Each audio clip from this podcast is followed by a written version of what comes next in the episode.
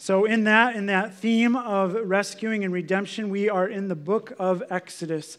Second book in the Bible. We've been journeying through. We uh, landed at the plagues that God used to judge Egypt and that he is going to use to deliver his children of Israel. And so last week we dove into book uh, chapter 7 through 10, and we covered the first half of those plagues. Out of the 10 plagues, we're covering 5 through 9 over the course of two weeks. And we landed, uh, ended uh, at the fourth plague. We're going to be talking through the fifth through the ninth plagues and what God teaches us this morning about those things. Uh, but again, this whole series, we've said these two things. I never want these to get old, and so that's why we continue to put them before you. These two points kind of run through our theme in Exodus that God is working a good plan built on his promises. Number two, that that plan rarely plays out like we think it's going to. I think all of us relate to that, understand that. And so when we come to the book of Exodus, do know that God is faithful. He is Redeemer, He is a rescuer that doesn't always look the way that you want it, that I want it, and it's different than we see in what God's doing, but He is a God of great promise.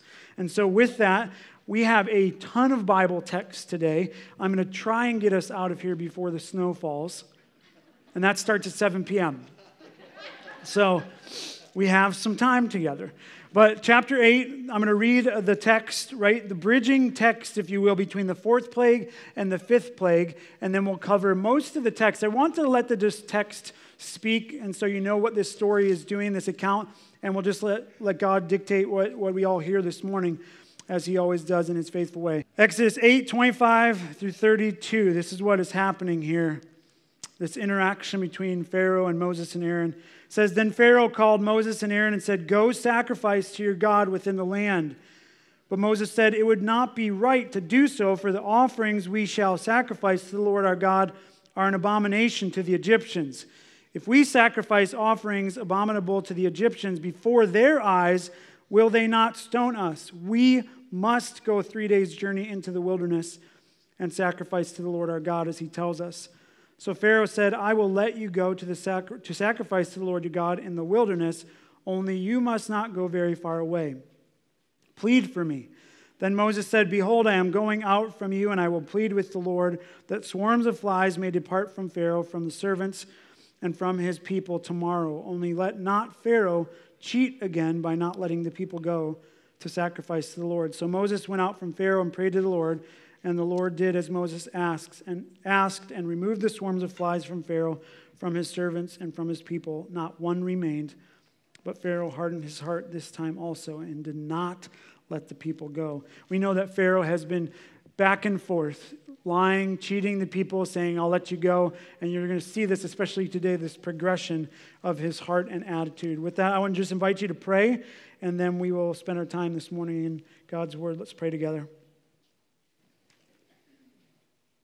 Father, we do thank you for your word, that all of it points us to Jesus. And Father, all of it points us to our need for him as a Savior. And even as we look at Pharaoh this morning and these plagues, which is our sign of judgment on the people of Egypt, Father, your judgment is profound and complete against sin. And Father, sin needs to be paid for. And Father, we celebrate today because we gather around the gospel message that Jesus Christ came to pay for that sin. And we can know him by faith and be free from that sin and trust you as a God of redemption. So, Father, I just pray that you would speak to us clearly through your word, that my words would not be mine, they'd be yours. And that, Father, we would grow closer in our relationship with Christ and the one who doesn't know you, that they would know Jesus Christ in salvation today. We pray these things in his name, and all God's people said. So, use this bridge text between the fourth and fifth plague, and what you'll start to see is that Pharaoh is starting to barter with God in these ways.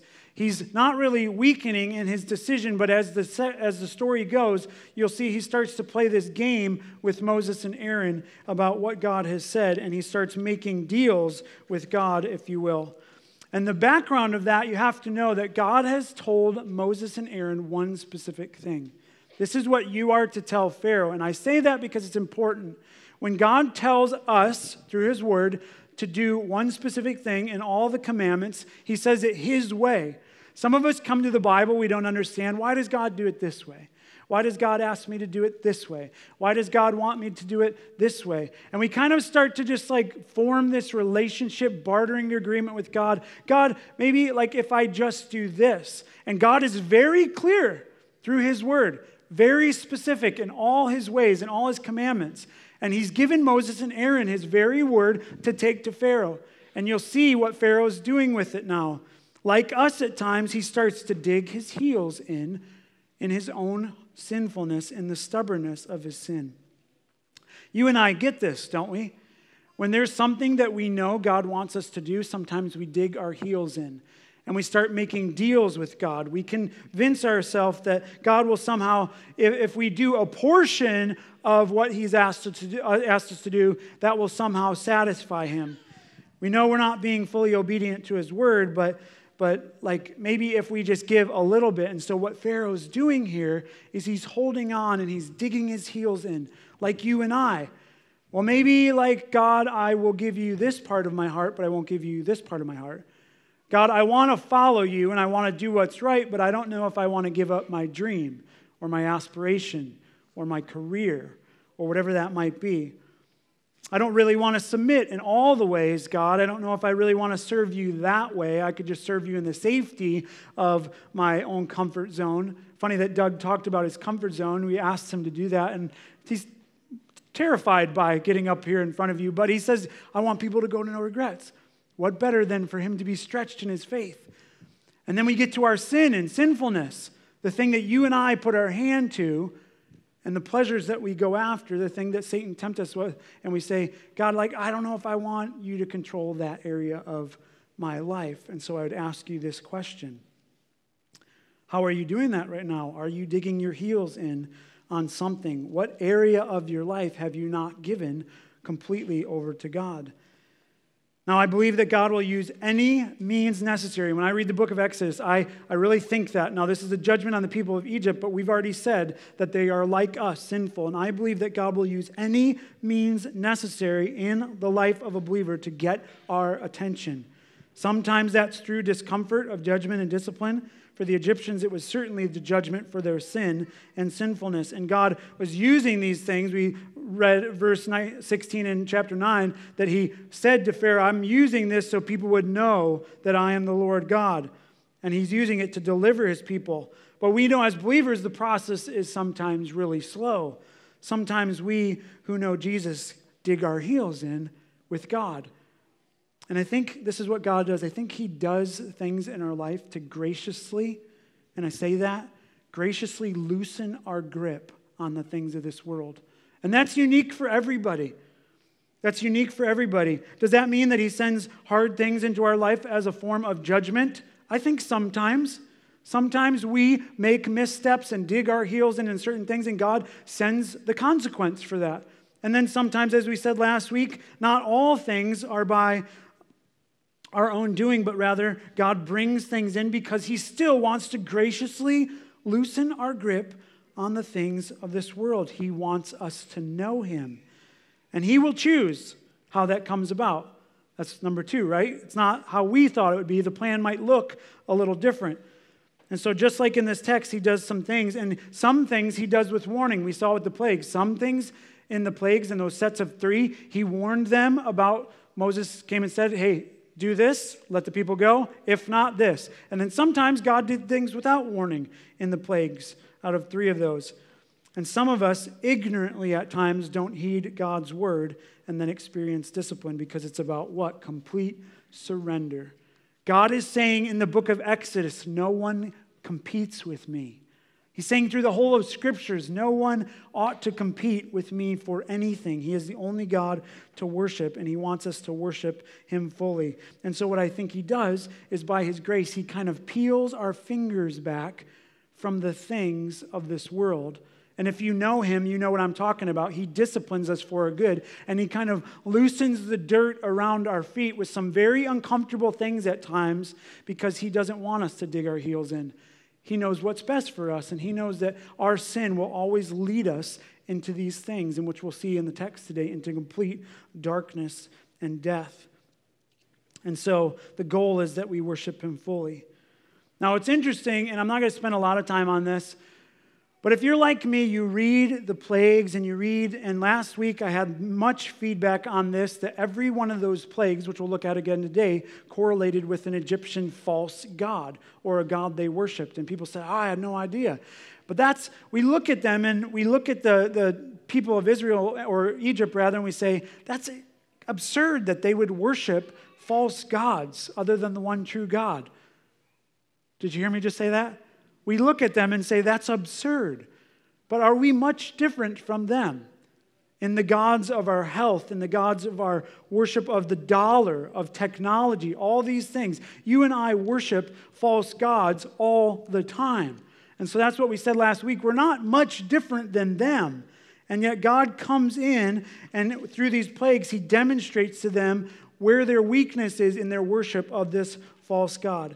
And so we're going to move through 5, 6, 7, 8, 9, the, the plague of the livestock, the livestock, the boils, the hail, the locust, darkness. It's all, like I said last week, it's all bad stuff coming. And God does it patiently, and He's doing it to build, and all of them kind of mean something as we're going. So I want to let the text do its work here, and I'll kind of breeze through this. When you get to number 5, the fifth plague, rather, you find that in chapter 9, and it says this. Then the Lord said to Moses, Go into Pharaoh and say to him, Thus says the Lord, the God of Hebrews, let my people go that they may serve me. This is the thing. Pharaoh's heard it several times. It's one specific way. For if you refuse to let them go and still hold them, behold, the hand of the Lord will fall with a very severe plague upon your livestock that are in the fields the horses, the donkeys, the camels, the herds, and the flocks. But the Lord will make a distinction between the livestock of Israel and the livestock of Egypt, so that nothing that belongs to the people of Israel shall die. We said that last week. He protects them. And the Lord set a time, saying, Tomorrow the Lord will do this thing in the land. And the next day the Lord did the thing. Promises. All the livestock of the Egyptians died, but not one of the livestock of the people of Israel died. And Pharaoh sent, and behold, not one of the livestock of Israel was dead. But the heart of Pharaoh was hardened, and he did not let the people go. Now, as I said last week, each one correlates with an Egyptian god. This one, Hathor, was the goddess of love and protection, depicted, as I said about the frog goddess, with the head of a cow. Beautiful, right? Why would you worship these things? But again, we are just as foolish in our idolatry.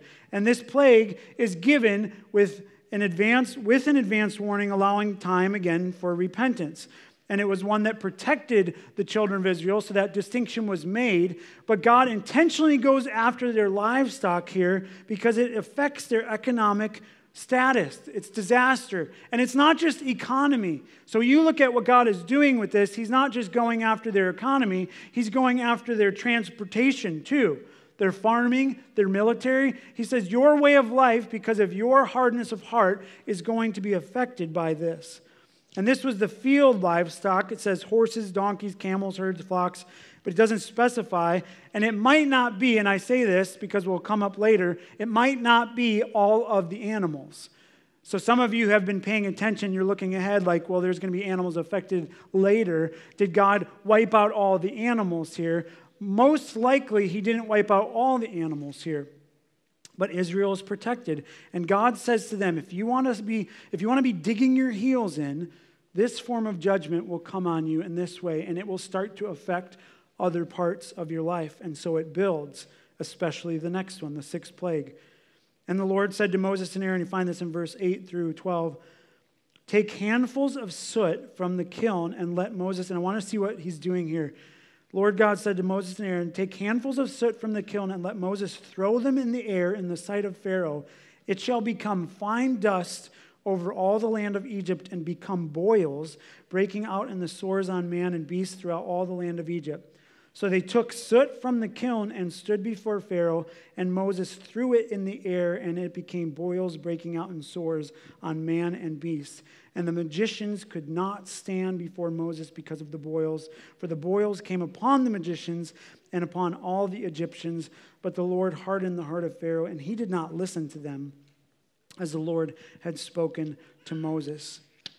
Now, you might wonder why that part is in there. about the magicians, and we'll get to that. I'm glad you wondered about that because the God of Egypt, the false God, little g, that God was addressing here was Isis, and not the terrorist cell ISIS, but the same spelling, was the Egyptian goddess of magic, healing, medicine, and protection and peace. So interesting. God, again, God knows they're false gods. And so, in their worship of this God of magic and protection and medicine, this is the first of the plagues that starts to affect them physically. And it says the magicians can't stand. And here's the most interesting part about this. You know, the Egyptian structure of gods and goddesses had daughters and siblings, they were all interlinked. And so, th- this god, Isis, this goddess, was actually the daughter. If you remember the god Geb last week, was the earth god. And I say that because it's important. That particular plague was linked with the gnats from the dust of the earth. And the mother in that Egyptian false god system, which is one we'll look at today, which the name is just funny because it's N U T, nut. Like every time I read it, I go, yeah, this is nuts that this happened. But that was the goddess of the next plague from the sky, which is the god of hail. And so the daughter of that is this daughter of this goddess of magic, healing, protection, and peace and it links like there's this familial attitude of dust. And he says, Moses, take the, the soot from the kiln. Now, do you remember how this whole oppression thing started? Like what really ramped up? What happened in the life of the Egyptians and the life of the Israelites that started God's judgment on them? What was Pharaoh doing to them? He was keeping them as slaves, right? And he needed them to do what? He needed them to build, and he needed them to make what? And then he said, You know what? I'm so angry. You need to make bricks without straw now. And it's interesting because God, in this particular plague, tells Moses, I want you to go back to where all this started. I want you to take soot from the kiln. Isn't it fascinating how God does these things? He says, from this, from this very moment of their oppression, I will show Pharaoh, take that soot, throw it in the air, it'll become dust, and it'll land boils on everybody. God, in his wisdom and faithfulness, is doing multiple things here. He's addressing their false God, and he's saying, Yeah, you worship the God of the dust of the earth. I'll take the dust and the soot of all this, these kilns and we'll throw it in the air, and that is going to land on you. The first of the plagues that starts to be physically affecting. And this one is unannounced. God doesn't even warn them. The severity of the judgment is now very personal to afflict physical pain. Moses takes the soot from the kiln and he throws it. And what's interesting is the magicians are mentioned that they can't even stand. You see, cleanliness was paramount in Egyptian culture, much like it was in Levitical law that's coming for the children of Israel. And ultimately, it would be this idea that this uncleanliness from the boils have now affected culture. And these plague, essentially, this plague pronounces people unclean in their culture. Their God of magic fails. And the only ones now standing before Pharaoh are Aaron and Moses. When you and I dig our heels in, God often brings judgment to get our attention. And on this one in Pharaoh's way, he says, This false God that you worship, I'm going to dismantle and show you that this is no God at all. Which leads to the seventh plague, the plague of hail. It says it this way Then the Lord said to Moses, Rise up early in the morning and present yourself before Pharaoh and say to him, Thus says the Lord, the God of Hebrews, Let my people go that they may serve me. For this time I will send all my plagues on you yourself and on your servants and your people so that you may know that there is none like me in all the earth. For by now I could have put on my put out my hand and struck you and your people with pestilence that you would have been cut off from the earth. We asked that last week. God's being very patient in this process. Although it seems like dragging on, he's allowing people a chance to repent. I lost my place. I'm going to get it back. But there you go. For, but for this purpose I have raised you up to show you my power so that my name may be proclaimed in all the earth. You are still exalting yourself against my people and will not let them go. You are still, my translation, digging your heels in. Now, therefore, well, behold, about this time tomorrow I will cause very heavy hail to fall, such as had never been in Egypt from the day it was founded until now. Now, therefore, send, get your livestock and all that you have in the field into safe shelter, for every man and beast that is in the field and is not brought home will die when the hail falls on them. So God made a provision. Like, if you listen, if you don't want this to happen to you, you need to go bring them inside. Then whoever feared the word of the Lord among the servants of Pharaoh, these are Egyptians here, hurried his slaves and his livestock into the houses. But whoever did not pay attention to the word of the Lord left his slaves and his livestock in the field. So, this is the Egyptian god of the sky, hail and thunder, nut, N U T. And this is nuts killing plants and trees and animals and anyone who decided they wanted to stay out in the rain. And I say it like that because you and I often decide, you know what, God, I don't really care what you say. And you look at this and it's nonsense for us to look. It is nuts that we look at this story and be like, are they serious? Like the gnats, like, like all these plagues, the livestock are all killed. Moses takes a soot, and now their arms and their bodies are covered with boils. And God goes back, and he said, and, and again, if you're not paying attention, maybe you're thinking, well, maybe there was just one Egyptian that was just like not really understanding what was happening. You have to think like a bunch of bad. I'm sure the word got around, don't you? Like all these bad things are happening, boils just appear all over your body, and now these people are like, you know what, God, I don't really, I don't really know if I care what you say. And you and I read that and we say, man, they're really just, that's super dumb. Why would you just get in the house? And you and I do it all the time. You and I look at God and we say, you know what, God, I don't know if I really care what you say. Yeah, you tell me to, to take care of my resources this way and to give myself wholly to you, but you know, I don't really want to do that. I know you want me to be just like going out and being a part of the church and bearing with one another and then going and taking the mission of the gospel of the world. I don't know if I really want to do that. I know that you want me to care for my resources this way and like like give to you graciously and generously, but I don't know if I really want to do it that way. And this is what God says. He says, I want you to do it this way. And sometimes you and I just don't listen. Now, that note about the livestock you'll see here that you might have been paying attention that like now people are bringing their livestock into their homes well didn't god just wipe them all out? That's why i say sometimes when the bible says all it might mean all kinds. It might not mean all of the animals at once. And i don't think this is a contradiction. It maybe was and there was also this like time between the plagues. We don't know how much. So did they get extra animals? Did they steal some from the children of israel? I don't know all of that. Maybe the servants of pharaoh's livestock were the only ones affected. And then maybe maybe goats were spared. It wasn't mentioned there we don't know i know the bible doesn't contradict itself we just can't say all because now there's people or there's livestock rather that are being affected by this plague but it's interesting that after this plague, that was a little side note, after this plague, we see the progression of Pharaoh's heart. Watch what he does in this. This is the man whose heart is being hard. He does this in verse 27 of chapter 9. He says it this way Then Pharaoh sent, because he doesn't like this hail business, he's seeing everything be diminished, and called Moses and Aaron, said to them, This time I have sinned. The Lord is right, and I and my people are wrong. Stop there. It's at this point you're thinking it's going to go pretty well, right? Like he knows what he's doing. Now, you and I know the end of the story, so we know it's coming, but he's like, I've sinned. This is the first time Pharaoh has acknowledged his sin, and he says, The Lord is right, I'm wrong. Verse 28 Plead with the Lord, for there has been enough of God's thunder and hail. I will let you go, and you shall say no longer. Pharaoh essentially acknowledged his sin. What is up with this? I'll tell you what's up with this. He doesn't want judgment anymore. He doesn't want to be punished for his sin anymore. But God knows full well that his heart doesn't really care about him. You and I, at moments, I think I can relate to you in this because I've done it myself. When we sin, now by the blood of Christ, our sin is covered if you know him truly. And, our, and our, it's been paid for.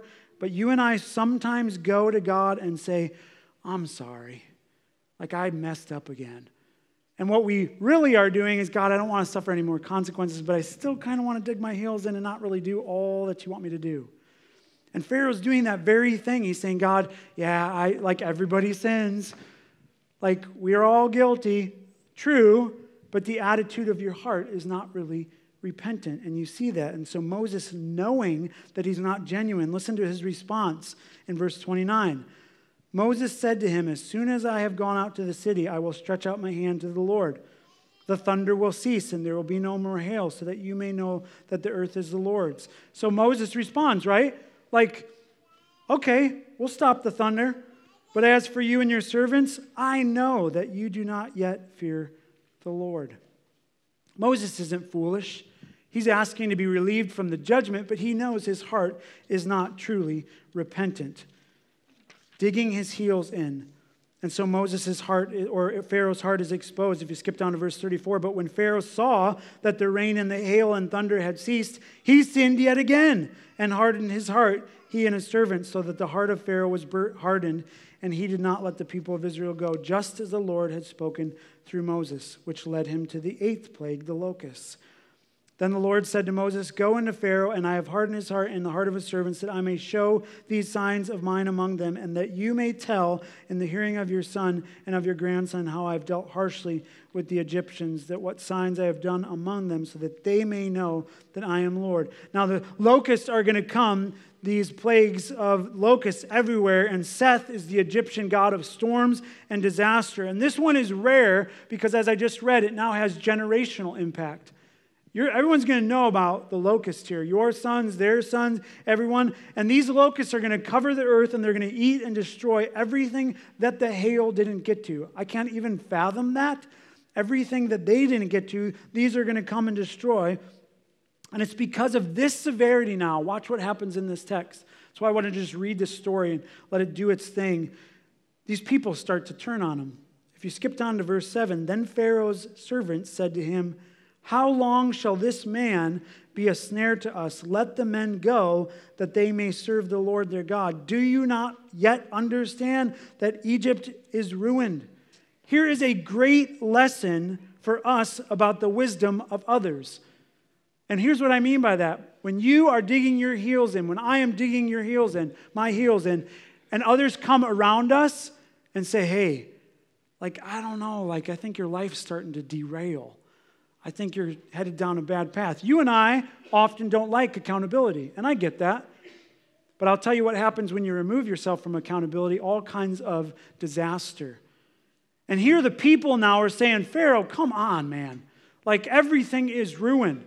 And the application for us there is sometimes people who love us come around us and challenge us with really hard things and are concerned for us and say, Hey, I think you're like in a bad spot. And you, in your pridefulness, sometimes go, I'm fine. And it's the goal of bringing people back to restoration, as the scriptures say, like go and win that brother back. And some of us still dig our heels in. Pharaoh wants to barter again. Okay, he says, you can go, but you can't take your kids. Every parent's not going to buy that one anyway. Still trying to make a deal, and he doesn't relent, and, and God then unleashes judgment again.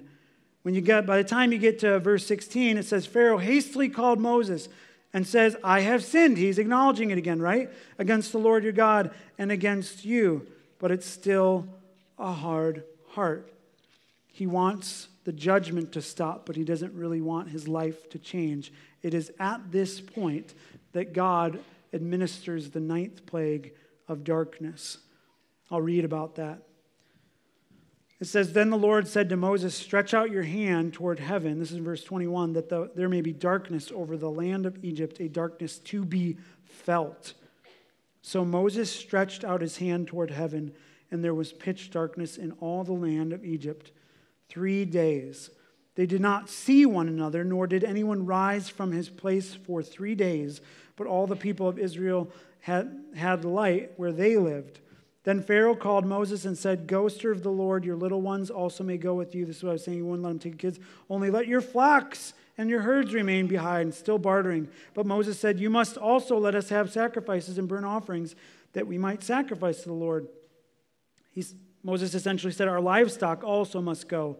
Not a hoof shall be left behind, for we must take them to serve the Lord our God, and we do not know with what we must serve the Lord until we arrive there. But the Lord hardened Pharaoh's heart, and he would not let them go. Then Pharaoh said to him, Get away from me, Take care never to see my face again, for on that day you see my face, you shall die. Moses said, As you say, I will not see your face again. Pharaoh dug his heels in completely. Now, if you've ever been there, you know the Cave of the Mounds, right? It's not far from us in the Mount Horeb, Dodgeville area. And I remember going there on the field trip, and they bring you into these caves. And of course, it, I, I, I'm going to like digress a little bit here. I remember when we took Michaela on that field trip, I chaperoned, and we're in this cave, and the, the tour guide sends you around, and this is like a, a different part of this story, but she's like, now millions and billions of years ago, and they do the whole thing. This is hilarious because Michaela was in there in the cave, and this lady's talking about millions, and she looks at me and she goes, I was just like, all right, she knows the Bible, the timeline, that's awesome. But they do this thing and they, they turn off all the lights, all the, the, the flashlights and all the lights that they have in there. And it's they, they ask you, like, you're going to experience complete darkness. And I got to tell you, if you've never been in that situation, like no moonlight, nothing, you can't see your hand in front of your face. And so God says, I'm going to put darkness on the whole land and it will be felt. No one's getting up. You're not going anywhere. This isn't like, you know, when, when you get up in and it's really dark, but you kind of got some ambient light coming from different places. This is none of that. This is complete and utter darkness to be felt. And God says this is what sin produces all the time. Now, what's most fascinating about this complete blackout, the weight of the sin and judgment, is this is the one that you might have heard of the sun god Ra. So if you've seen Night at the Museum and you know like that stuff, this is like this. You, all you need to know about this. They worshipped the sun god Ra. In Egyptian culture, this was the god other than Pharaoh himself that they worshipped the most. The sun god Ra, worshipped by more than any other god other than Pharaoh. Their god here giving them no light at all. Representative only of death and judgment and hopelessness. Isn't this fascinating that God says right before the plague of death, this is representative of death? We see the darkness. But we know that the next plague, the plague of death, is coming, and their false God, who they worship, this God of light, produces no light at all. Can you imagine the heartache when you realize that in your sinfulness? That this very thing that I went after above God and gave my life to, and I have to think the Egyptians sat there, Where's our God, Ra? And God essentially says that's how it's always going to be when you choose other things over me. It's going to produce complete darkness and hopelessness. Now, you saw the three days reference there. If you were catching that, you were tracking just rightly the three days corresponding to the days the cross is foreshadowed there when darkness fell on the land in judgment when Christ was put on the cross. Sin has a consequence that it needs to be paid for. And darkness represents those things, but the last plague would actually be death and judgment and hopelessness. And so when Pharaoh makes this last ditch effort, bartering once again, showing the true nature of his heart, saying, All right, I, I concede. Stop it all. You can go. You just, just you have to leave your herds and flocks because he's hanging on here to dear life. This is like the only thing left in our economy for us to ever survive. We need something to rebuild and start with. And Moses says, No. Like, this is not what God says. It must be done one way and only one way, the way God says. And he has to, like, leave, essentially. And he says, All right. He digs his heels in for the last time. And he says, Then I'll never see your face again. Because Moses knows what God is going to do here.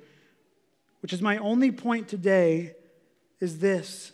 You can dig your heels in and stand in your sin or you can hit the floor with your face in humble worship. It's only going to work one way in our lives. And you and I need to realize that when we choose things of this world above God, when we give our heart to other things, it's always going to end in darkness and death. And you and I can dig our heels in on that. And we can stand in our sin, as Psalm 1 says, stand in our sin, sit in the seat of scoffers, stand in the way of sinners or we can hit the floor with our face in humble worship, throwing ourselves at the cross again. You and I don't need to know all the reasons that God does all the things He does the way He does. You simply can't barter with him. You can't do it halfway. It will only lead to judgment. It's the complete surrender and fear of God at the cross that saves us. Not our ability to rely on our own desire, not our ability to think we can do things halfway and that God will somehow meet us in the middle. He says, if you choose any other God above me, it's always going to end in darkness. You and I at times in our life, we think we're smarter than that. And if we're just honest right now, we admit it. Yeah, I do that. I try to like get around God's rule. And I try to, and again, I try to like then, and you can see the progression of his heart. Like, and then I try to go back to God. And God is gracious. I already started there. He's gracious, but we try to get around it by saying, like, ah, like, well, we all mess up. And it's just this attitude that sometimes do we really acknowledge their sinfulness before God and then say, I really want you to change my heart? That's all God has been after. And I said he was gracious because he is. And what you see here is he's very patient. And what we can learn here is with you and I, because of Jesus Christ and his provision of this, he takes us and he's very slow in his process of loosening our grip on the world. And he's gracious. And he does it because he says, I know what's best for you. I love you. I want to loosen the dirt around your heels because you, by your own nature, are going to always dig in. And so sometimes we don't see discipline and judgment as an act of God's grace, but we ought to because it brings us to Him again. Remember, these people who are being protected and rescued are the same ones. Listen, these people who are being taken out of Egypt, the Israelites, are the same ones that chapters later are going to be worshiping what? A golden calf. These same ones that saw all the judgment on, on all the false gods are going to be found later burning all their gold jewelry and worshiping a calf. And Moses is going to come down and Aaron's going to go, ah, ah. This is the same ones. So, like, don't separate it. They need Jesus, they need redemption. And God is gracious and patient. And you and I, who look at this and go, man, I cannot even, like they, they saw judgment pouring into their lives. They saw hardship and God's trying to like knock on their head and get their attention. Man, they're so foolish. Why didn't they just bring their livestock inside? And you and I go and play in the little fields all day long. And people around us come and say, hey, I, Craig, are you really like headed the right direction? I'm good, I'm fine. Think about it the same people. And God, by His grace, says, You know what? I know your sin is real. I know your heart is desperate and it needs redemption. And God is gracious to redeem, and He will do that.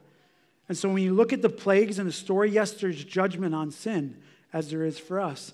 And God says, I want to redeem you in Christ. I can pull you out of that, and I will graciously pull you away from this world and sanctify you and set you apart and make you holy. Time and time again do we need this reminder that God is the only God we should worship and give our lives to. The same God of wrath and judgment doling out these plagues of sinful humanity is the same God whose love extends towards you and I at the cross and your heels cannot be dug in at the cross. You have to hit your knees and your face to the ground and celebrate once again that Jesus Christ is the only source of hope in my life. Let's pray. I want to leave us with that. Interestingly, based on what we talked about, digging your heels on, listen to this word in the last two verses in Jude. Now, to him who is able to keep you from stumbling and to present you blameless before the presence of his glory with great joy, to the only God, our Savior, through Jesus Christ our Lord, be glory, majesty, dominion, and authority before all time and now and forever. Amen. Have a blessed day. Stay safe from the weather and go in peace. You are sent.